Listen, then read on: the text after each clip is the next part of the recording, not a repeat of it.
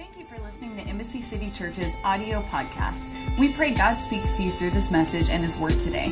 For more information on our church, please visit us at embassycity.com. Here's what it says in Psalms 127, verse number 2. It is useless for you to work so hard from early morning until late at night, anxiously working for food to eat. For God gives rest to his loved ones.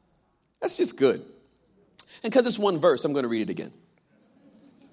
It is useless for you to work so hard from early morning until late at night, anxiously working for food to eat, for God gives rest to his loved ones. The title of this message, write this down, is simply Enjoy Now.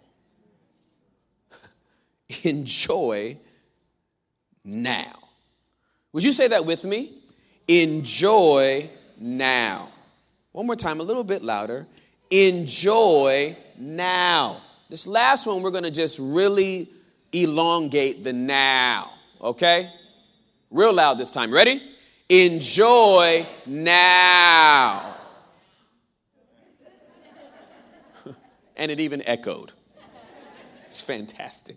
Let's pray over the word, okay, and get right into it. Holy Spirit, help us to enjoy now. Amen.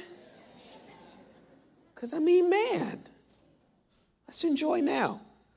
I want to give you some follow up scripture uh, to this to give you a context, and it comes from Ecclesiastes uh, chapter number five. Now, I don't know if you've ever read Ecclesiastes, uh, but it's kind of depressing. If you've ever taken time to read the entire book of Ecclesiastes, it's the same guy who wrote the majority of Proverbs, but he's lived long enough to have hindsight, and boy, has he ever looked back on his life and just thought all of it was for nothing. Got all this money, got all this gold, still gonna die.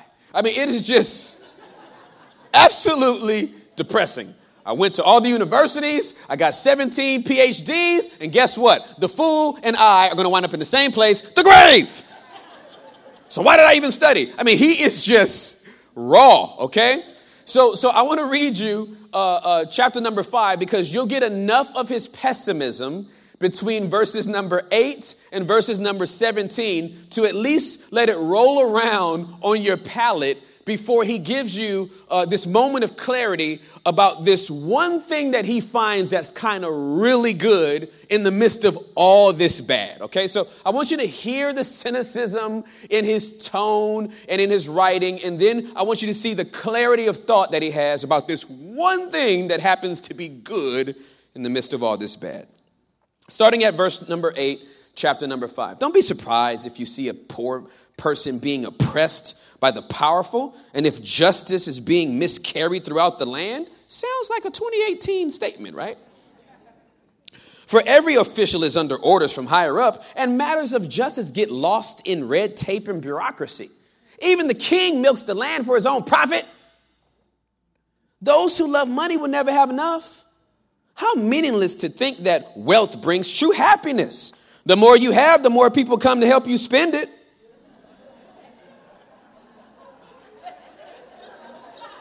This dude is woke. This dude has slept well and then he woke up with clarity. So, what good is wealth except perhaps to watch it slip through your fingers? People who work hard sleep well, whether they eat little or much. But the rich seldom get a good night's sleep. There, there is another serious problem I have seen under the sun. Hoarding riches harms the saver. Money is put into risky investments that sour and everything is lost. In the end, there is nothing left to pass on to one's children. We all come to the end of our lives as naked and empty handed as the day we were born. We can't take our riches with us. And, and this too is a very serious problem. People leave this world no better off than when they came. All their hard work is for nothing, like working for the wind. Throughout their lives, they live under a cloud, frustrated, discouraged, and angry. This dude is, I mean, have you caught on to the whole book's like this. He's like this though. It's not just like a, a whole like a passage. The whole book. It's just like this. And there's just this, this, these, these next three verses, there's just this moment of clarity. Even so, I have noticed one thing, at least, that is good. Oh, thank you, sir. It is good for people to eat, drink, and enjoy their work under the sun during the short life God has given them and to accept their lot in life. And it is a good thing to receive wealth from God and the good health to enjoy it.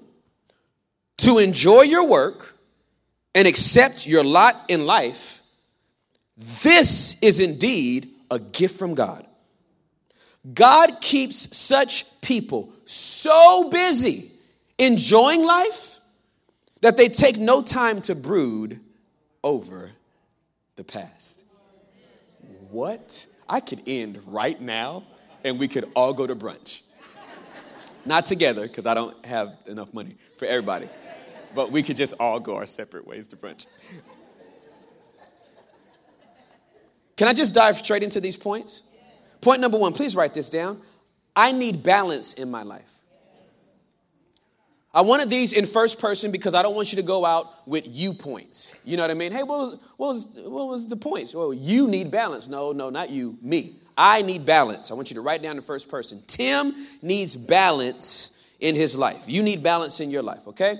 Ecclesiastes 5:12. People who work hard sleep well, whether they eat little or much, but the rich seldom get a good night's sleep. You need to have enough balance in your life that allows you to understand that hard work and moderation are really the formula for a peaceful and productive life.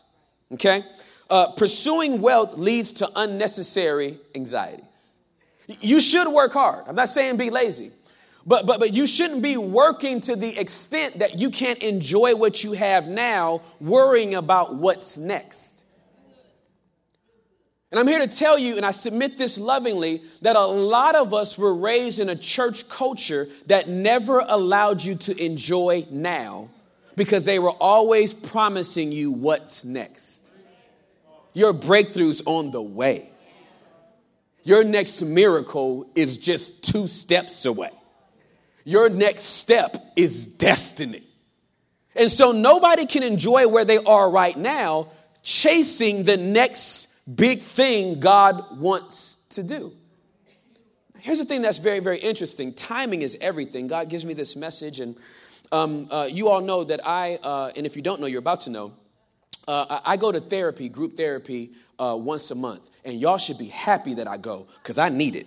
Okay, so you should just be happy that your pastor gets counseling so he won't be crazy and embarrass you. Amen. So uh, we, we, were in group therapy, and, uh, and our didactic this weekend, uh, uh, I'm sorry, this past week was on uh, the cure for entitlement. It was so good. And, and, and, and somebody in the group asked, like, well, what's the difference between, like, first of all, what's the definition of entitlement? So we looked up the definition of entitlement. And then we had to have a comparative analysis against it. And so the comparative analysis was desire. Desire is when we have a want. And we, we have scripture for that, that God will give us the desires of our heart. Well, well, those desires that he gives us are really his desires that he that, that we accept as our desires and then it lines up and he he blesses us but but entitlement by definition is when you think it's owed to you and i submit to you ladies and gentlemen that a lot of us look at our lives and stand on the promises of God entitled. Not in a posture of desire that says, God, I accept what's now, but I do desire more. Whether you give it to me or not, though, I'm fine. No, no, entitlement says, God, you owe me. I've been fasting and living right, so it's breakthrough time. This season of my life, it's over. I'm snatching down the promises from heaven. Give them to me right now. I'm your child. I'm in the kingdom. I'm too blessed to be stressed. And we walk around with this entitled, this entitled nature as if he hasn't already done enough. As if Jesus didn't promise that you would go through persecution. So we're rebuking life thinking it's the demons when he never promised you everything would be okay. He promised you he'd be with you. Okay. So you need to have a balance, balance between where I am now and what I desire or aspire to in the future. He, he, he, said, he said, people that work hard, they sleep well, whether, whether they had a little or a lot. There's a balance that they have to let them know, you know what, it's, it's just all good right here, right now. Point number two, write this down. I need to accept my life.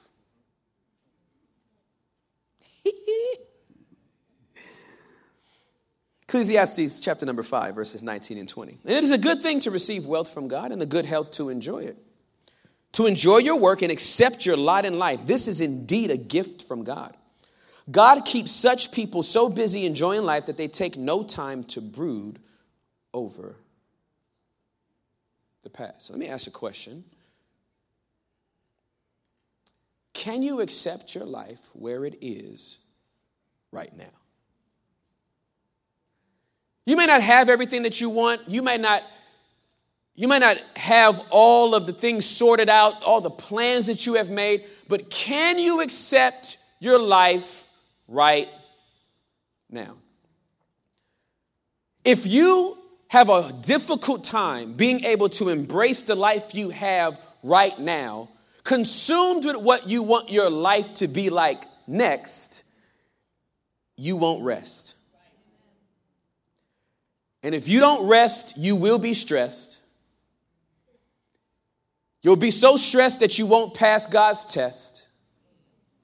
If you don't pass those tests, you won't be blessed. I could keep going. I have bars.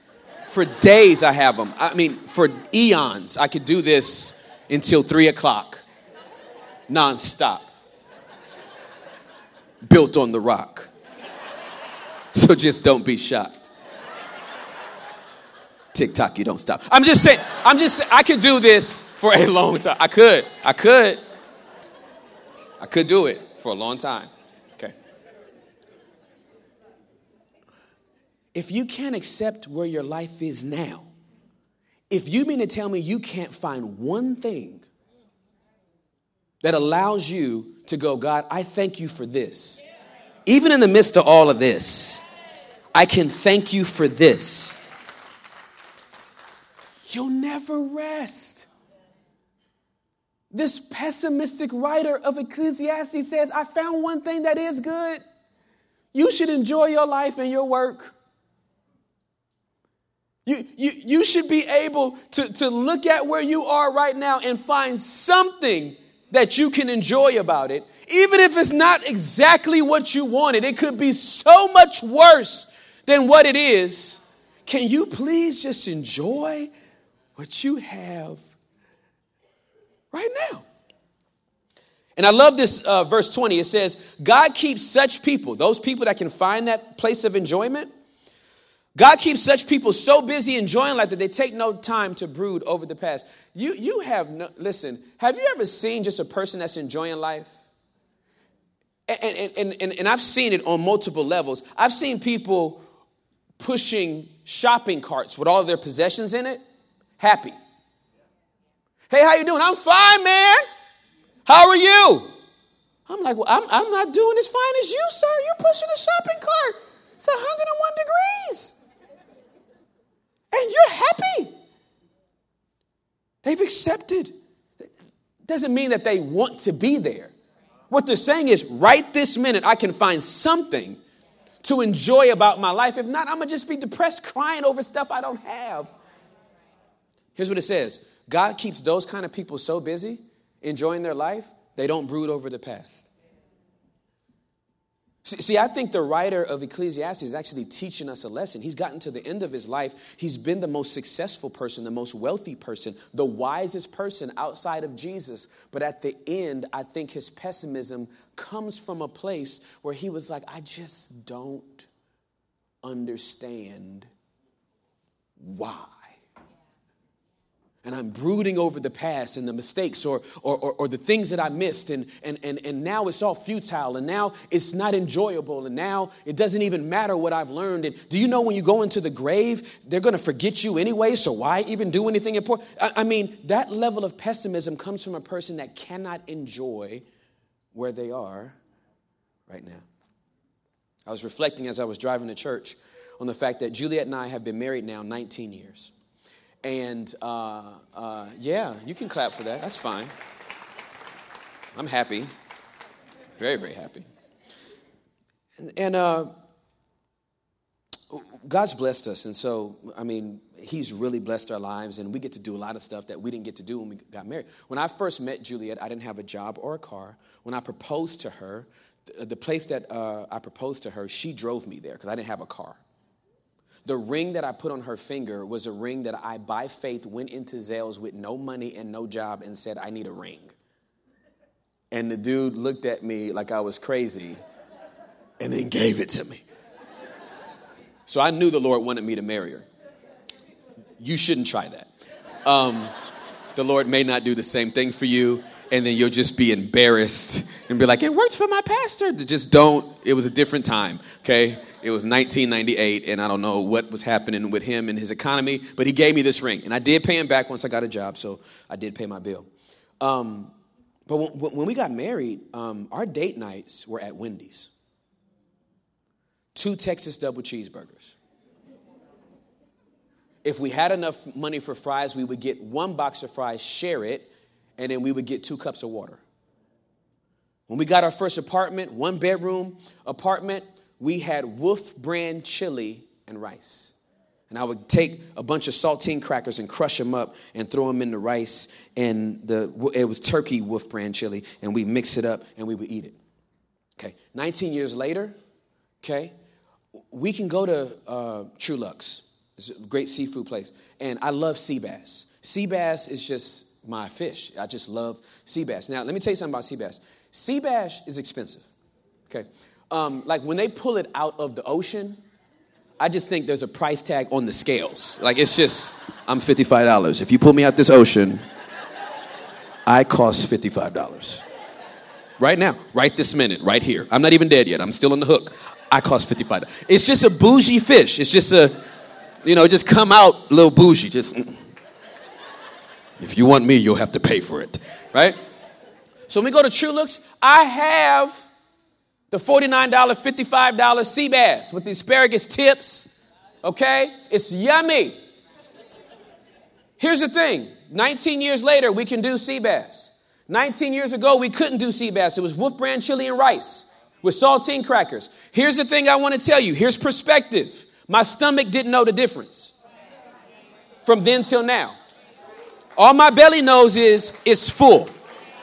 So if I would have ate my Wolf Brand chili and rice thinking I can't stand Wolf Brand chili and rice and one day, baby, we're going to afford sea bass, I would have never enjoyed now thinking about what I wanted to do next. God wants you to enjoy every season of your life because He's trying to teach you something in every season of your life. You cannot despise where your marriage is now wishing it was like someone else's 20 years from now. You cannot despise your entry level position now because you have visions of owning a corporation one day. If you don't get now right, you won't have next right.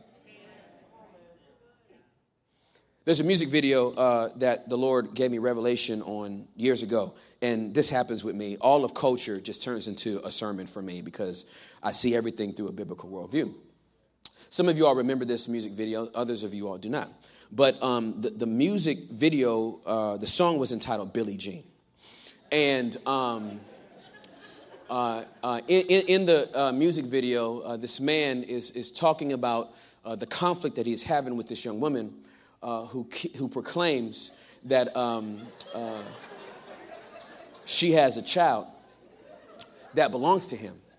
And, and he is trying to, in protest and defense of himself, let the people know, the whole public, the whole world know, she's not my lover.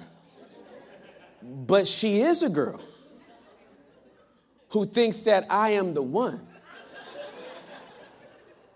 But that kid is not my son. Now, there's a certain part in the, in the video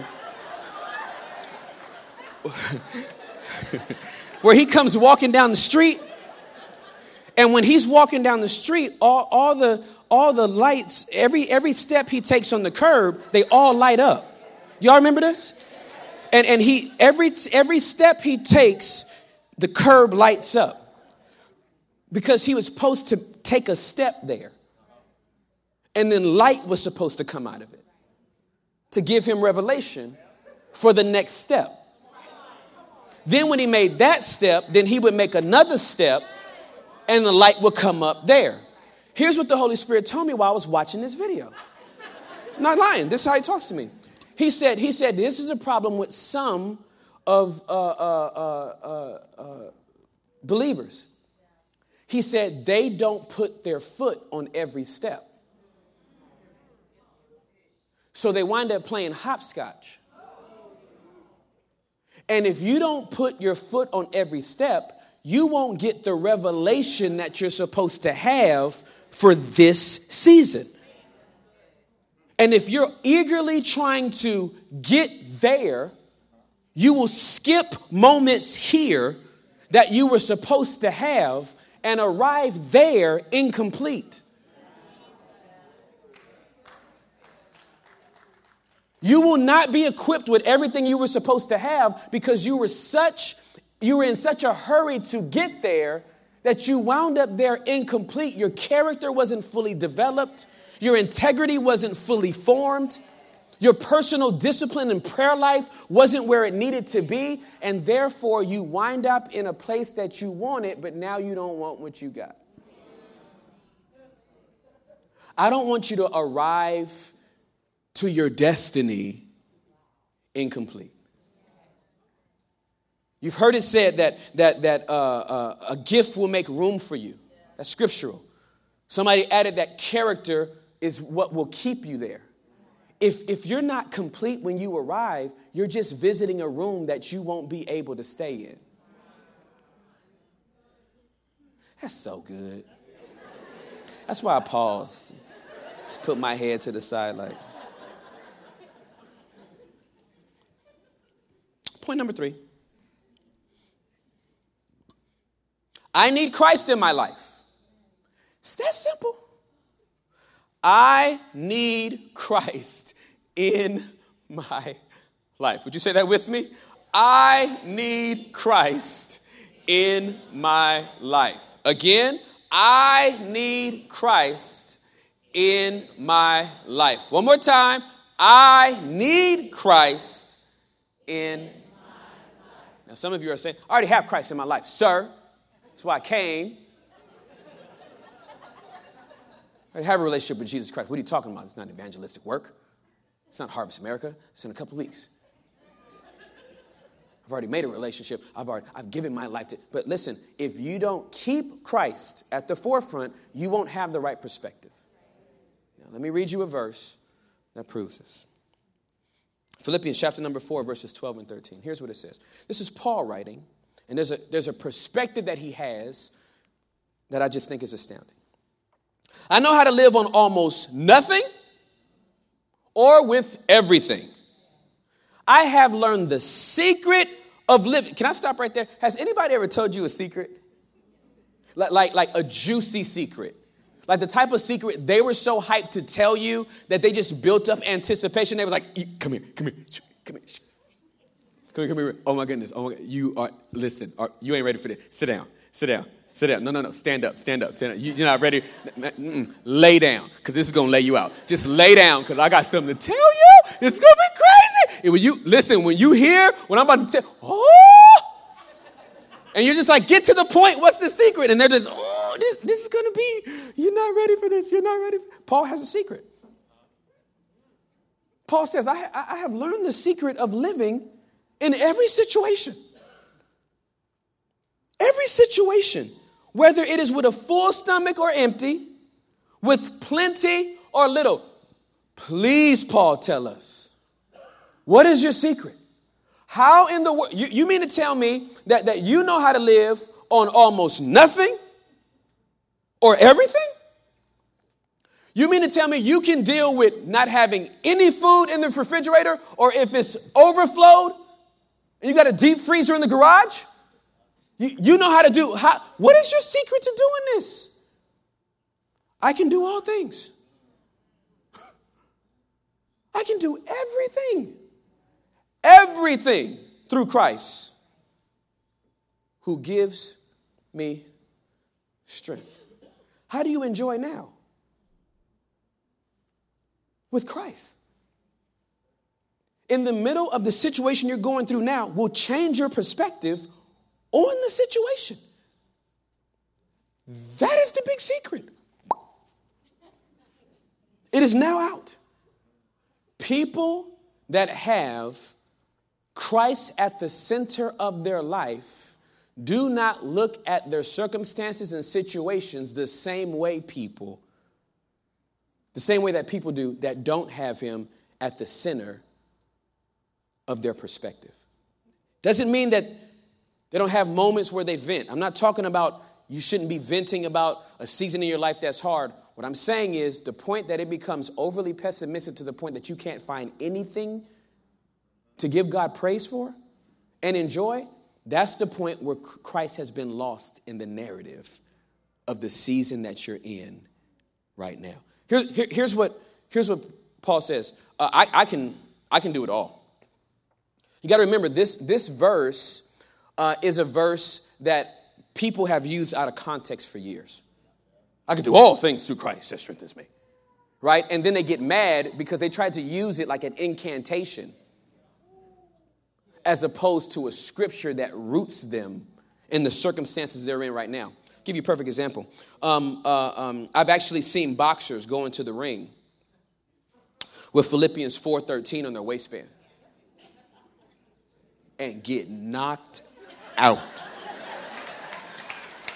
When I tell you, listen, put to sleep. And I'm I'm not talking about like the, the like the like oh we got caught in the chin and he's tried to get back up. I'm talking about the one where your leg winds up like this. I mean, you are laid out and your leg is just like I don't know. The referee has come over giving you a 10 count, wave salt across your nose. They had to bring the stretcher, and I get so embarrassed because the overhead camera is peering down and zooming in on Philippians 4:13. I'm like, no, no, no, turn it off. It's not what it meant. He didn't mean it. He didn't. Christ, Christ didn't say you could beat up that guy. You don't have as good as a trainer as this other guy the work ethic, or the hand eye coordination to be in the ring. So Jesus doesn't care if you get knocked out. If you have it out of context, you'll wind up disappointed with Jesus. You'll take off your shorts and say, God, I thought you were with me. He's like, I, I was, but I didn't tell you you can beat up people that you can't beat up. I was in Bible study years ago uh, on a Wednesday night, I was doing a Bible study and I read this scripture. And, and, and I, I, come from a charismatic Pentecostal, everybody goes, ow! And just start doing, they start doing laps around the church and the whole thing, right? That's the kind of church I came from. So, so there, you know, and so it was that kind of night. And I said, Do you believe that you can do all things through Christ that strengthens you? I set them up. You know, I love setting people up. Yes! You don't believe you can do all things through Christ that strengthens you? Yes! Hallelujah! Yes, we can! I said, You honestly, you believe the scripture that you can do all things through Christ that strengthens you? Yes! Hallelujah, Lord. I said, Well, then fly home. I said, don't, don't, you, don't get your keys out. As soon as the service is over, you get your dun da da dun, fly, you fly home. I said, You can't do everything through Christ. And then, of course,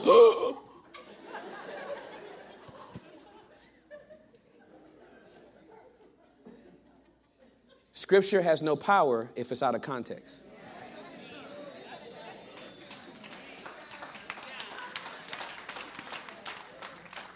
Keep the text in context.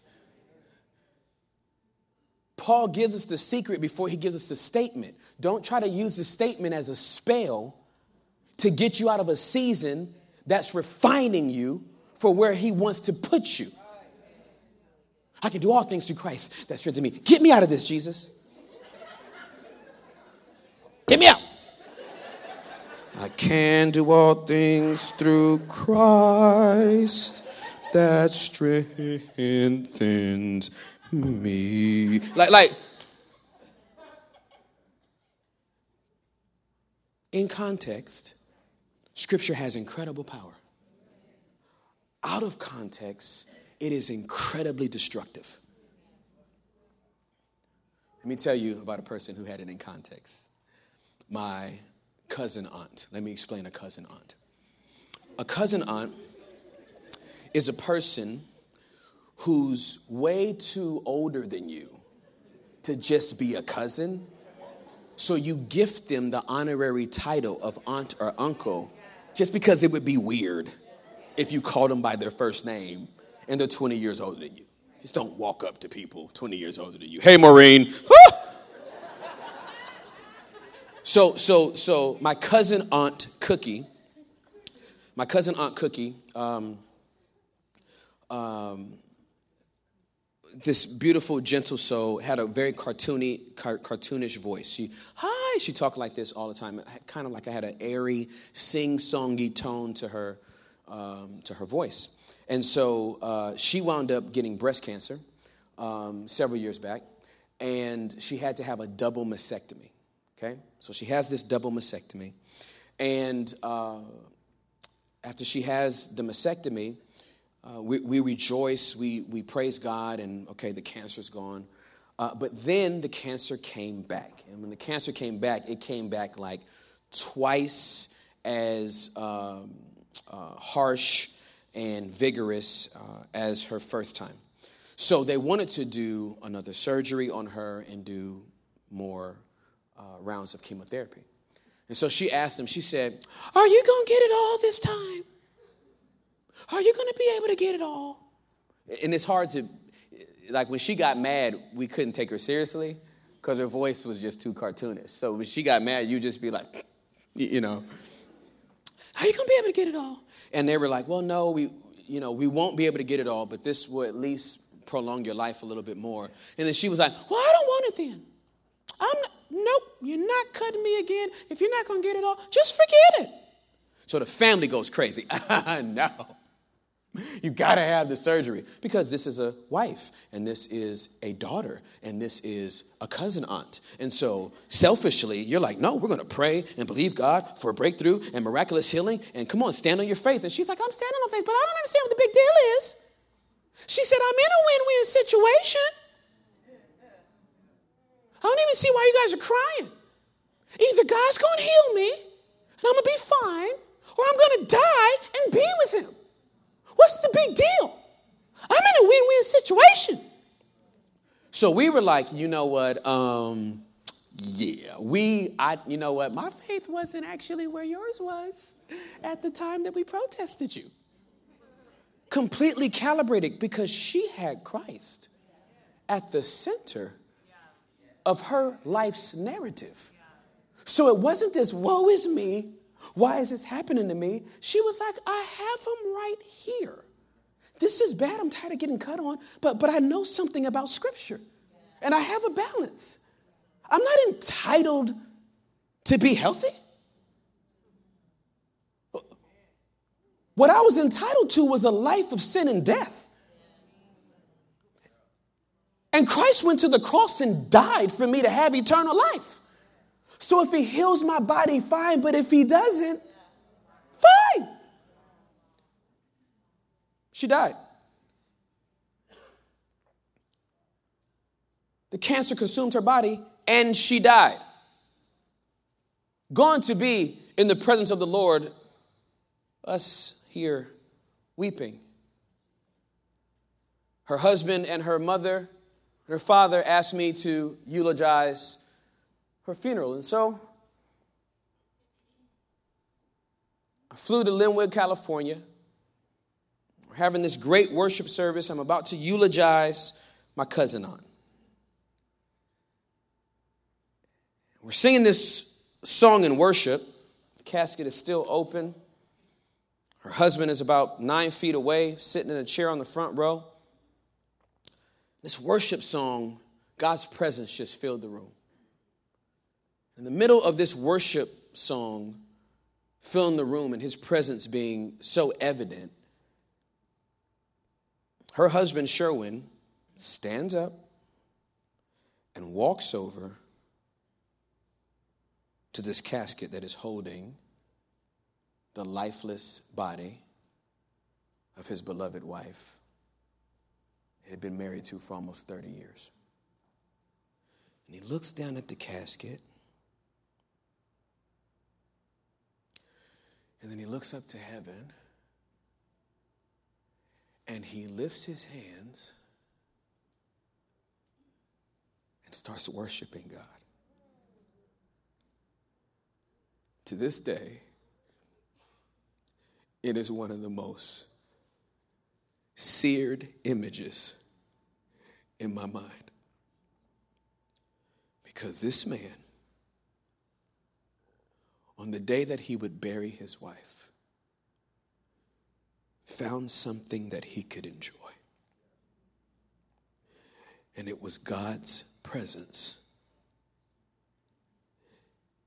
in the midst of a painful situation.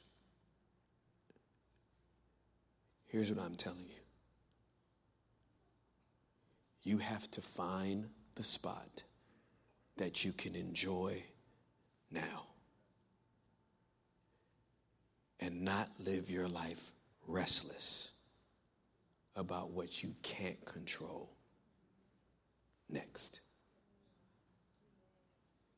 Enjoy now. Would you bow your heads and close your eyes? Thanks for listening to this week's message. If you would like to know more about Embassy City Church, please visit us at embassycity.com and follow us on Instagram and Twitter at Embassy Urban.